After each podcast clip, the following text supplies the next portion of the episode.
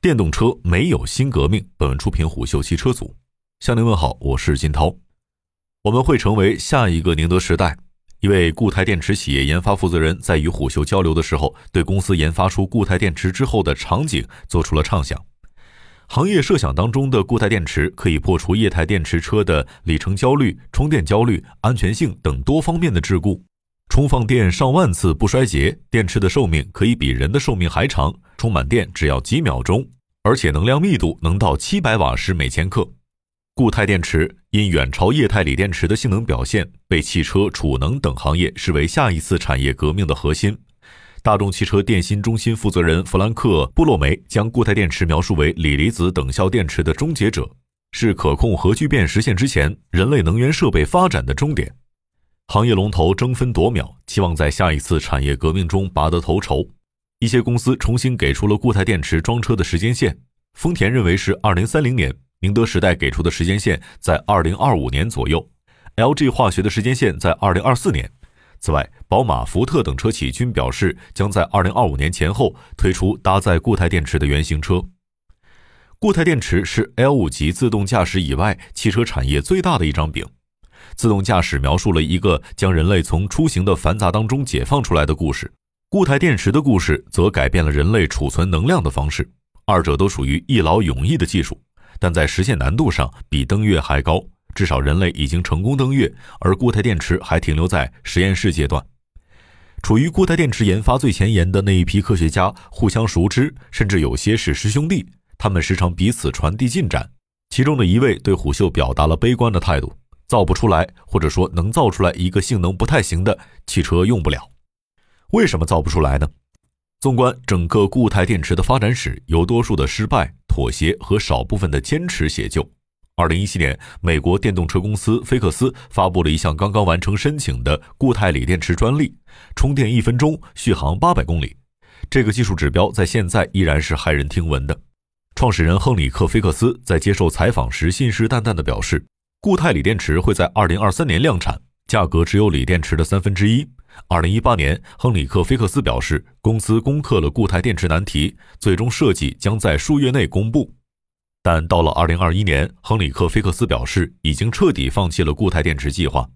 这是一种这样的技术：当你觉得已经完成了百分之九十，几乎达到目标的时候，然后你意识到剩下的百分之十比前面的百分之九十困难得多。因此，现在我们完全放弃了固态电池，因为真的没法落地。亨里克·菲克斯说：“我个人认为，不管是哪种形式的量产，固态电池都至少还需要七年时间。”菲克斯的头铁导致了最终的失败。在固态电池赛道，更多的创业者选择了妥协。做混合锂金属电池的公司 SES 创始人胡启超向虎嗅描述了另一个探索下一代电池技术路线的故事。胡启超的导师在一九九六年至二零一二年都在做固态电池的研究工作。胡启超自己的博士论文也是全固态电池研究。在二零一二年创业之后，他发现全固态的金属电池仍存在诸多基础问题，比如正负极界面抗阻、锂离子导电率等问题。这些问题让固态电池的充放电性能以及寿命大打折扣。他说：“做科研的人说话不会太绝对。”但全固态电池很难做出来。我们遇到的问题都是基础性的化学问题，这类问题不是可以靠时间去解决的。彼时，类似 SES 这样的创业公司都选择切换技术路线，原因很简单：投资方可以允许创业公司去挑战工艺难题，但基础科学层面的问题，投资方无法接受。基于资方建议及自身发展的考虑，胡启超最终选择放弃固态电池路线，去做混合锂金属电池。当前，在业内看来，最有可能率先量产固态电池的企业是丰田汽车。丰田拥有全世界最多的固态电池专利，仅丰田一家的专利数量和质量就远超中国之和。早在2017年12月，丰田就曾经表示将在2020年年初开始生产固态电池。但是在2019年，丰田研发部负责人司柱茂树表示，丰田只会在东京奥运会技术展当中推出一款使用固态电池供电的电动汽车。且在二零三零年之前不会销售使用固态电池的车辆。他说：“我们将生产配备固态电池的汽车，并在二零二零年展示该产品，但批量生产固态电池的时间将会稍晚一些。”但到了二零二二年，丰台的全固态电池车也迟迟没有亮相。前述人士对虎嗅表示，丰田采用的技术路线是性能天花板最高的，但丰田也没有解决硫化物容易产生有害气体的问题。而国内的赣锋锂业、辉能科技等公司在此前也遇到了固态电池的研发难题。其中，赣锋锂业在2020年业绩说明会上曾经宣布，其研发的第二代固态电池能量密度超过了350瓦时每千克，循环寿命接近400次。但事实上，400次的循环寿命连国标的一半都没能达到，更不用提量产装车了。而青陶能源、辉能科技等固态电池企业的产品，在循环寿命或者充放电性能上都存在较大的难题，无法突破。然而，制造出全固态电池充放电不衰竭的长生不老药还只是第一步，汽车行业需要长生不老药变成白菜价。一位固态电池研发工程师对胡秀表示：“汽车制造的研发是最难的，航天半导体这样的领域看似技术壁垒高，但是他们可以不计成本的去研发，但汽车不行，成本和使用寿命至关重要。”据该人士透露，目前部分头部公司的固态电池产品已经可以在手机、无人机等领域应用，但在汽车领域应用仍然面临诸多的技术难题和工程问题。首先是电池寿命，手机等三 C 产品对电池充放电寿命的要求约为六百次，无人机则是两百次。不考虑造价的情况下，现有的固态电池样品可能在性能上满足使用要求，但在汽车领域，国标对动力电池的寿命要求是一千次以上。且仅达到国标的固态电池是无法与充放电寿命超过三千次的锂电池所竞争的。另一点就是制造的难题。通常情况下，现有的锂电池存在尺寸、材料的不同，但不同的电池产品生产线的共用率可以达到百分之六十。全固态电池是一个新的体系，如何去设计一条自动化的固态电池生产线，是横亘在所有人面前的难题。以固态电池等下一代所采用的锂金属材料为例。该材料对空气当中的水分和氧化性分组极为敏感，反应产生的绝缘物体会直接影响成品的电化学性能。更严重的是，如果锂金属材料不慎与水接触，会发生剧烈的产热反应，并且引发爆燃。这使得锂金属对运输、存储和加工过程的操作工艺、设备及环境要求非常的严格。意思就是，固态电池所需的材料需要在真空中制备。甚至在部分化学气体当中才能制备，且对温度等条件的要求极高。上述人士透露，搭建一条这样严苛的固态电池产线是一个系统性的工程，除了需要多制造环节进行优化设计，还需要设计新的制造设备。对于丰田、宝马等制造业巨头而言，固态电池新生产线的研发或许可以如期实现，但对于缺乏从头开始制造关键零部件能力的初创企业而言，制造的关卡就是死穴。这些因素共同推高了固态电池的成本。上世纪九十年代，美国橡树岭国家实验室造出全固态薄膜电池的电解质时，就有人测算过相关材料量产后的造价。按目前一辆电动车七十度电算，足够装备一辆车的早期全固态薄膜电池造价超过四亿美元。即便制造工艺改进之后，全固态薄膜电池的造价依旧超过三元锂电池数十倍。前述固态电池研发人员对虎嗅表示。我们现在在实验室环境当中做的一小片样品就要好几万，最终的成品我们估算规模起来之后成本也在一百五到两百万元。而目前装备在主流消费市场的电动车当中的电池，最高成本也很少会超过十五万。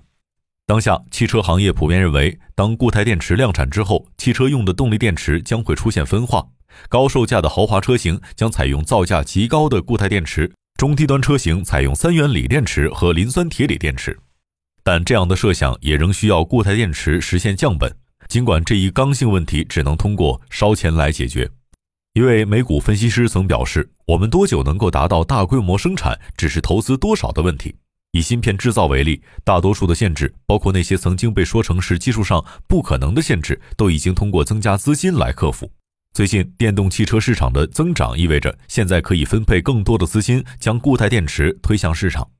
但再造一个颠覆性行业所需的资金，并不等同于研发一个新产品。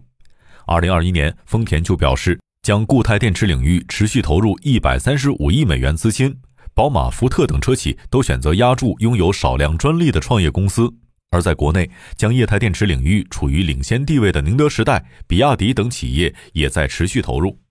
这个过程存在运气，没人知道电池领域的爱因斯坦会在哪儿。唯一的办法就是通过烧钱去提高成功的概率。上一次电池材料体系的更替是锂电池出现，并且超越铅酸电池。也正是因为锂电池的应用，我们才得以告别了大哥大，用上了智能机。但是固态电池没戏，电动车就不发展了吗？当然不是。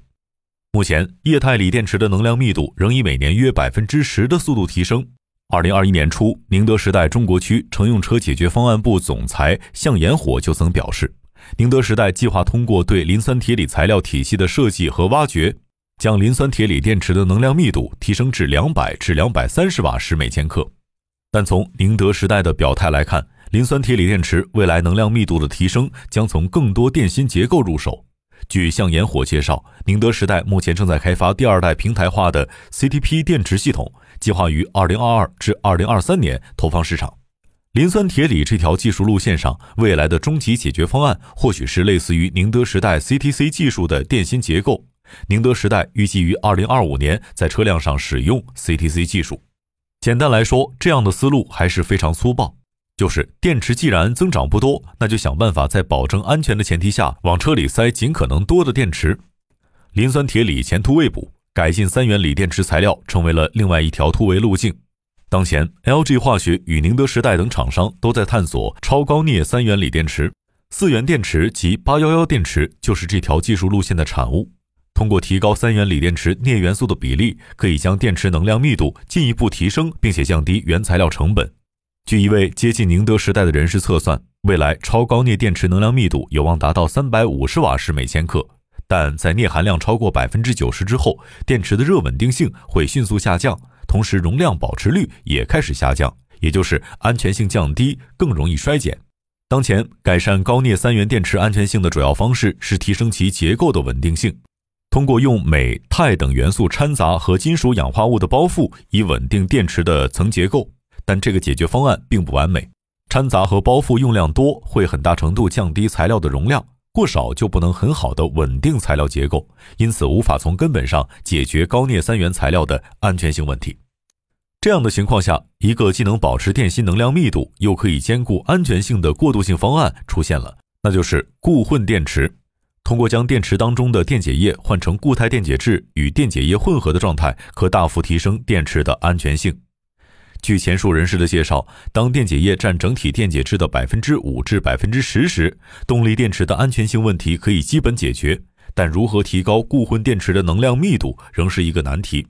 电解液的密度接近水的密度，但固态电解质的密度比电解液大很多。如果在相同体积的电池当中加入固态电解质，电池的重量就会增加，同时意味着单位质量的能量密度降低。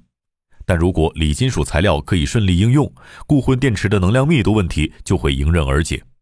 短期内，液态锂电池还未达到性能天花板，电动车技术只会在液体锂电池达到天花板且固态电池没办法商业化时才会陷入停滞。革命性的技术发展不会一蹴而就。在固态电池量产以前，我们还会看到特斯拉的四六八零电池、宁德时代与 LG 的超高镍电池。有人会将这样的改进技术视为液态电池回光返照，但在十年前，液态电池的进步也是超出想象的。固态电池的设想能否实现，仍需要时间去回答。商业洞听是虎嗅推出的一档音频节目，精选虎嗅耐听的文章，分享有洞见的商业故事。我是金涛，下期见。